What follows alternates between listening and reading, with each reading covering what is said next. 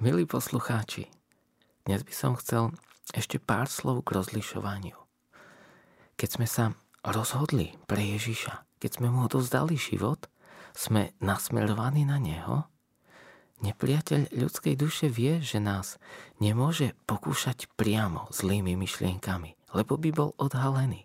A preto sa začne obliekať ako aniel svetla, aby tak nebadane prenikol do nášho vnútorného sveta – Snaží sa nám ponúkať myšlienky a stavy uspokojenia, ktoré sa zdajú duchovné a potom nás pomaly, jemne naklonenou rovinou odkláňa iným smerom.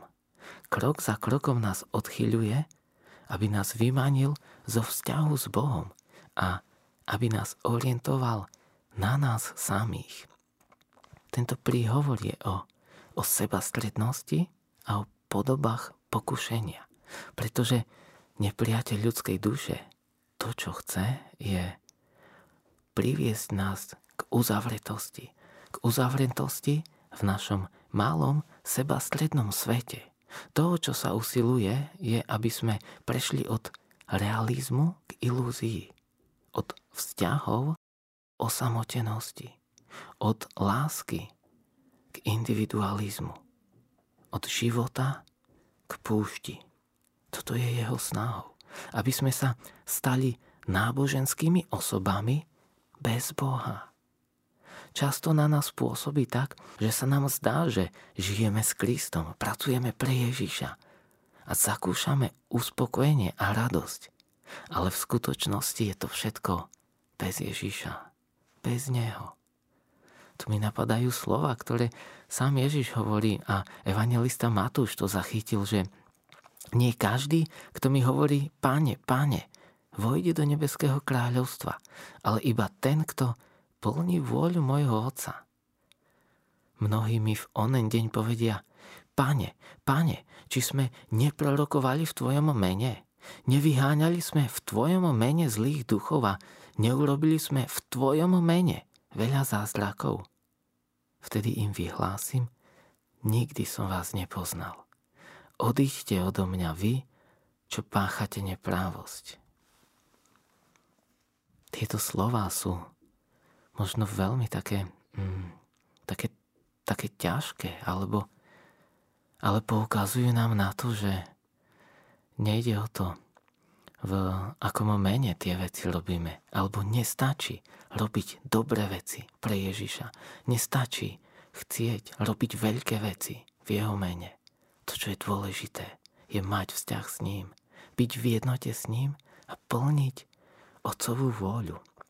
Keď sme nadšení pre pána, môže sa v nás totiž zrodiť túžba ponúknuť Bohu čosi viac – nejakú ďalšiu obetu, ďalšiu službu, ďalšie modlitby, ďalšie pôsty, ešte viacej pomáhať iným, to všetko, možno aj je to dobré, lenže niekedy sa stane, že, že nám to dáva radosť, útechu, aj to je dobré. Ale my sa postupne sústredíme práve na túto radosť, na túto útechu, na to, aké uspokojenie máme z tej služby, aké uspokojenie nám prinášajú obety a modlitby a pôsty a, a celá tá služba a angažovanosť, ktorú robíme. A v takýchto stavoch sa ľahko rodia myšlienky, ktoré chcú, aby sme konali viac, aby sme spravili ďalšie kroky, ďalšie rozhodnutia. Tieto myšlienky sú často sprevádzané aj nebadanou túžbou po výkone. A začíname sa stávať protagonistami aktivít, náboženských aktivít. Takto nebadane prechádzame k náboženskému aktivizmu. Spomínate si na mýtnika a farizeja, ktorí sa modlili v chráme? Farizej pocitoval uspokojenie z toho, čo všetko robí. A robil toho veľa. Veľa dával. Veľa sa modlil, veľa sa postil ale bol sústredený na seba. Bol uzavretý vo svojom sebastrednom svete. Stáva sa, že pod zámienkou horlivosti sme niekedy viac a viac sústreďovaní na úlohu, ktorá nám bola zverená. Na to, že sa nám darí v službe pre pána. A tak pomaly bez toho, aby, aby sme si to všimli, začíname sa cítiť dôležitý v službe a začíname sa na ňu viazať. Cítime sa za ňu natoľko zodpovední, že sa jej nedokážeme vzdať. Na prvý pohľad je to vernosť osobnému poslaniu. Pod povrchom však môže byť naviazanosť na uspokojenie, na dobrý pocit z vykonanej práce. Alebo potreba zarobiť si, vyrobiť si identitu, vyrobiť si vlastnú hodnotu, dokázať všetkým, aký som ja dobrý. Tu sa mi pripomínajú slova písma, keď Eliáš sedel na púšti pod tým kríkom a Boh sa ho pýta, že čo tu robíš? A on hovorí, že plný som horlivosti, ale aj hovorí, že nie som lepší ako moji otcovia. Jeho motivom bolo v niektorých momentoch byť lepší. A celá tá súťaž na hore Karmel, kde s bálovými prorokmi si to užíval, že kto je lepší, kto má pravdu, kto dokáže. Áno, niekedy tak sa naviažeme na naše poslanie, na našu prácu, až sa to stane centrom nášho života. A v takomto stave sme schopní brániť dobro, službu, ktorú konáme, hovoríme o odovzdanosti či ochote úplne pracovať pre pána. Niekedy hovoríme o poslušnosti.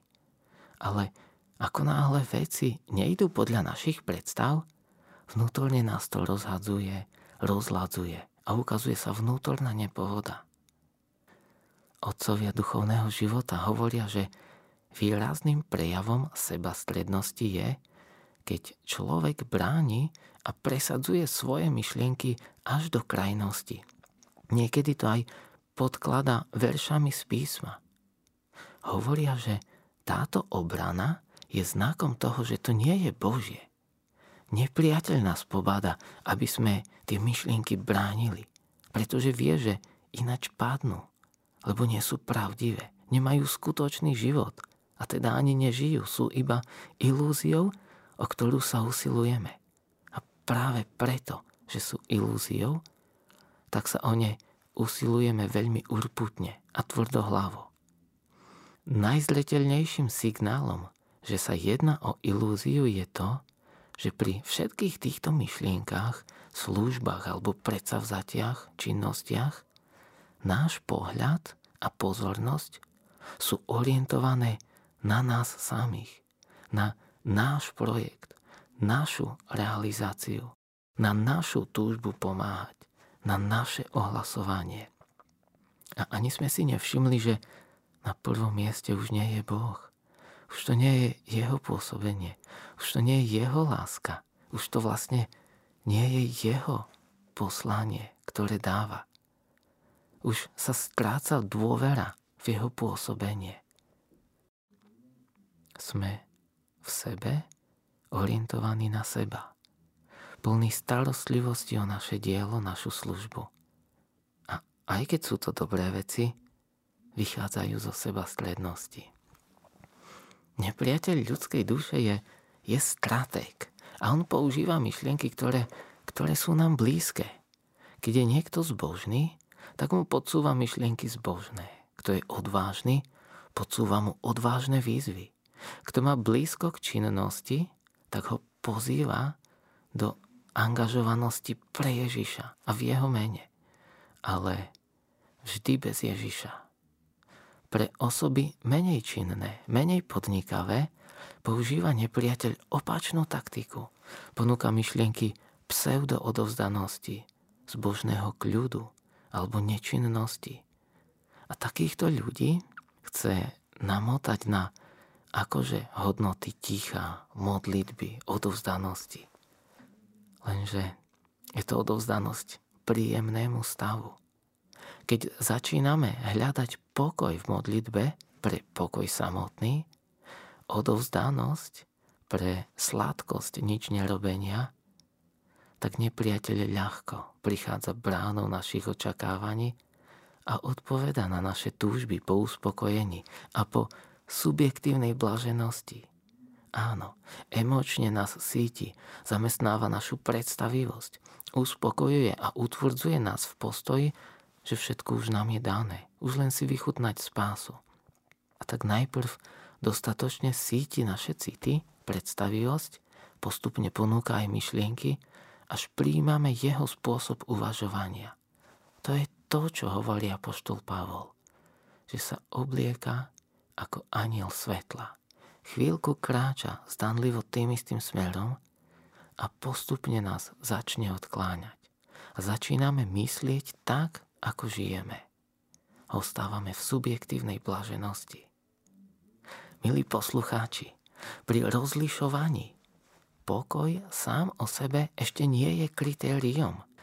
Niekedy sa stretávam s tým, že pre mnohých ľudí je pokoj hlavným kritérium pri rozlišovaní. Hovoria, mám z toho taký pokoj, dáva mi to pokoj. Lenže je dobre si všimnúť aj myšlienky, ktoré sprevádzajú ten pokoj. A je dobre všimnúť si aj to, kam, respektíve ku komu ma privádzajú, na koho ma orientujú. Či som orientovaný na blížnych, na Božiu lásku, alebo som orientovaný na seba, na moje predstavy. Kam ma to vedie? Na koho ma to upriamuje? Kto je v centre mojej pozornosti, mojho zamerania? A vlastne kvôli komu to robím? Kto ma do toho pozýva? Toto sú kľúčové otázky a vďaka ním dokážeme rozlíšiť, či je to pozvanie Božie alebo nie. Hm. A ešte je tu, ešte je tu rozmer utrpenia. Pri rozlišovaní je to dôležité. Môžeme sa totiž považovať za hlboko duchovných, s mnohými uspokojeniami a záľubami v náboženských praktikách, ale ak v našom živote nie ani stopy po utrpení, po bolesti, tak sme mimo kresťanský realizmus, pretože neexistuje pascha bez Veľkého piatku.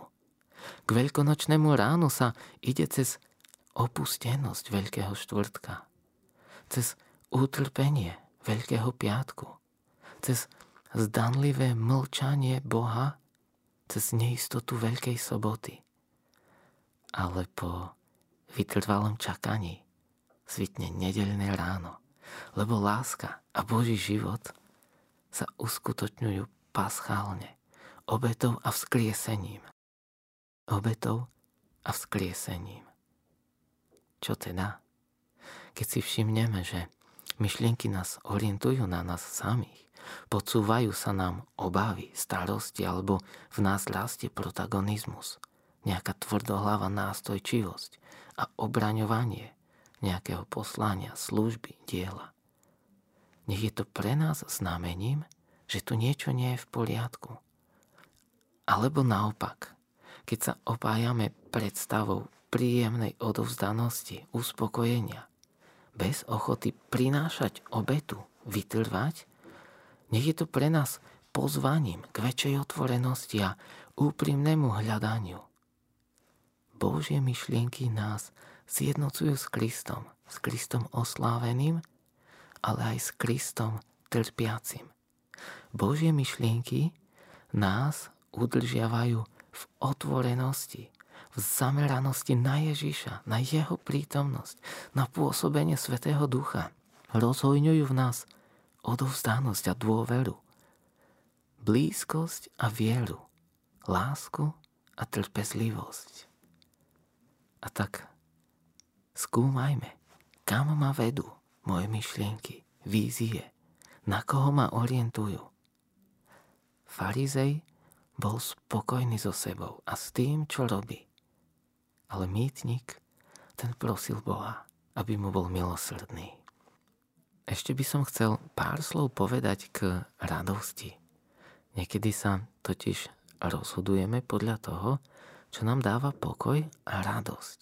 Pokoj a radosť. Viacerí otcovia duchovného života rozlišujú dva typy radosti. Jedna je radosť perlivá, taká šumivá, a jedna je tichá radosť. Aké to sú?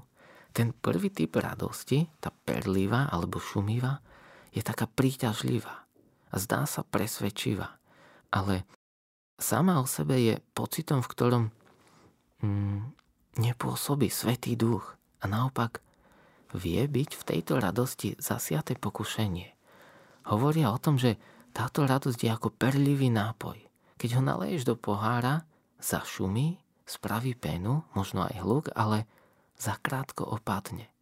Je to radosť intenzívna, ale s krátkým trvaním. Keď sa vytratí, zanecháva po sebe štipku horkosti, tak ako šampanské, ktoré stálo v pohári. A táto radosť je často spojená s miestom, s udalosťou, človekom alebo úspechom, skoro vždy s niečím, čo je vonkajšie, čo je viditeľné alebo čo je zachytiteľné vonkajšími zmyslami. Práve preto, že, že je vonkajšia, tak pobáda aj k vyjadreniu sa, k rozprávaniu toho, čo človek zakúsil, čo zažil, čo videl, čo sa deje a to aj vtedy, keď to nie je vhodné. V takýchto situáciách to býva tak, že ten druhý človek mi potom slúži ako terč. Je dobrý na to, aby bol terčom mojej pozornosti, mojej potreby vyrozprávať sa. Ja sa v skutočnosti o ňo ani, ani nezaujímam, ani o náš vzťah. Ani sa nepýtam, ako sa ten druhý má. Ja mu len potrebujem povedať, povedať, vyrozprávať a idem ďalej.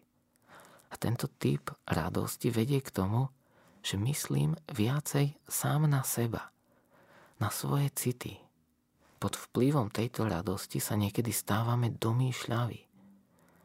A po chvíľach takejto intenzívnej radosti prichádza útlm útlm, ktorý je prežívaný ako prázdnota, ako opustenosť, niekedy aj smútok. A z dôvodu tejto prázdnoty cítime potrebu niečo spraviť, aby sme presunuli pozornosť od tohto nepríjemného pocitu prázdnoty, smútku. A, a tak sa stáva to, že zapíname internet, púšťame hudbu alebo televízor, počítač, otvárame chladničku, ale siahame po ďalšom zmyslovom naplnení. Pretože to, čo sme zažili, bolo vonkajšie a bolo silné, tak zrazu potrebujem pokračovať v čom si vonkajšom, v čom si silnom. Ale okrem tejto radosti je tu ešte iná radosť, tichá, ktorá sa objavuje ako, ako voda, ako vyvieračia ponory v niektorých pohoriach sú také miesta, kde voda zrazu vyviera z podzemia a po pár metroch sa stráca. Niekoľko metrov ide, alebo aj desiatky metrov ide pod zemou a znovu sa vynára na povrch a znovu sa stráca. A takto to vyzerá aj tá tichá radosť, ako vyvierače a ponory. Neviem, kedy prišla, ale viem, že je tu môže sa objaviť nečakane, ako prameň, môže sa aj skryť, ale ostáva vo mne vedomie, že po povrchom je. Cítim, že mi patrí, že ju nesiem v sebe a, a je len otázka času, kedy znova vyjde na povrch. Neprejaví sa vždy a ani nemusí, ale je vo mne. A je taká pokojná, je rozvážna.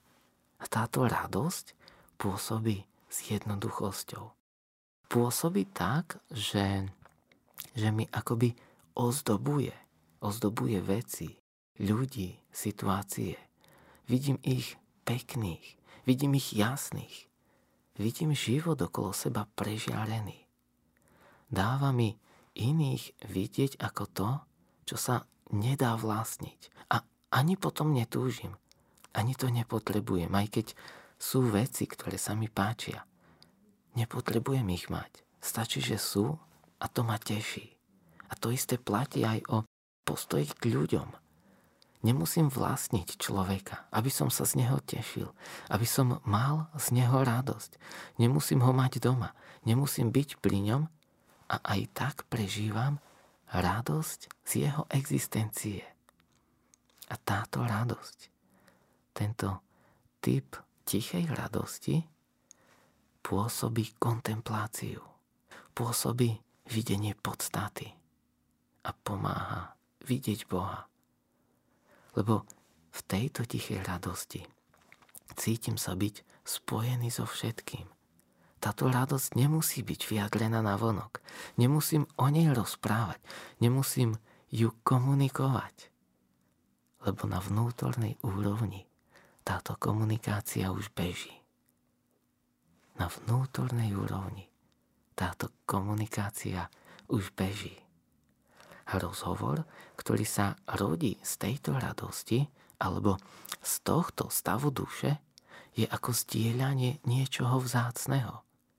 Hovorím s pozornosťou, ale zároveň aj s pozornosťou voči inému. Takáto komunikácia nezahlcuje. Z tejto radosti sa rodia myšlienky úcty, reálneho optimizmu, dôvery.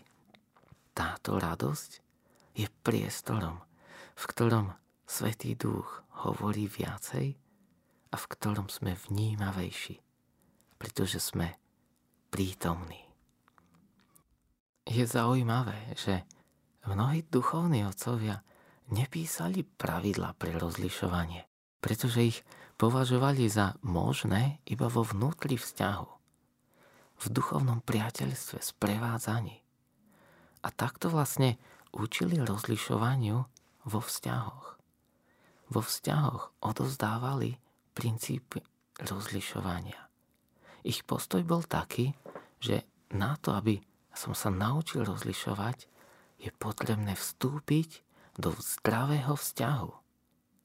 Aj na západe, napríklad svätý Ignác z Loyoli, ktorý pre rozlišovanie vypracoval veľmi presné pravidla, tak upozorňuje, že tieto pravidlá sú určené predovšetkým tomu, kto vedie cvičenia.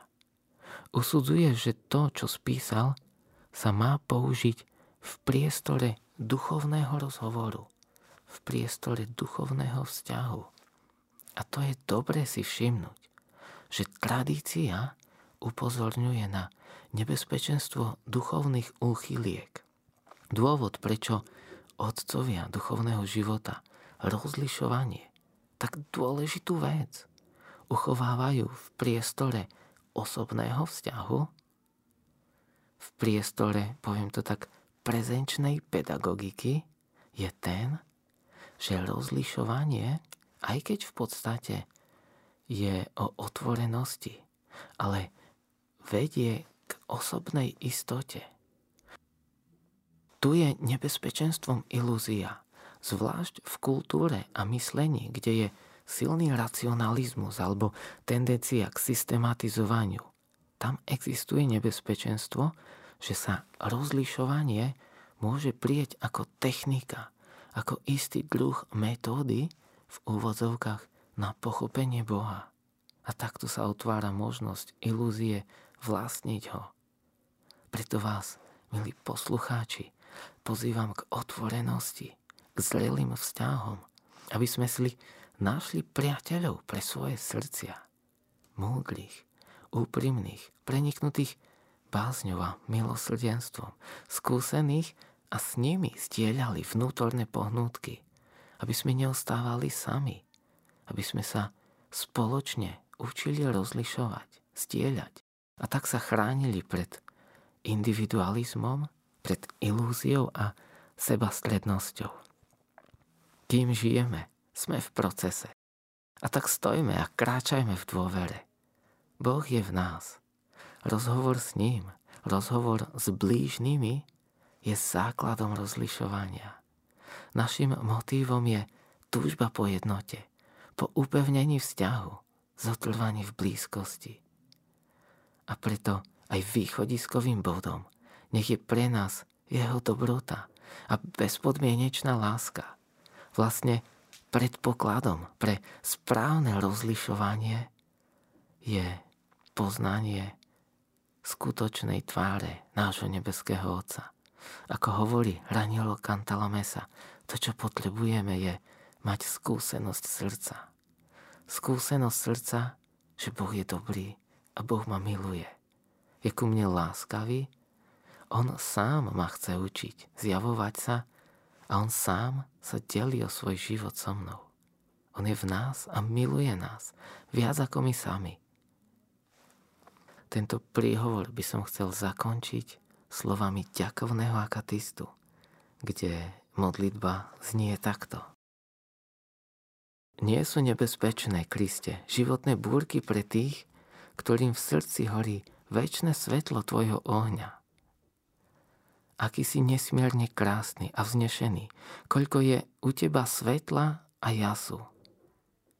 Tvoja milujúca božská pravica ma vždy vedie a na každom kroku chráni. Vďaka ti, že na mňa vždy pamätáš. Vďaka ti, že sa môžem stretávať s dobrosrdečnými ľuďmi. Vďaka ti za lásku blížnych a oddanosť priateľov. Vďaka ti za všetko, čo mi slúži na dobro.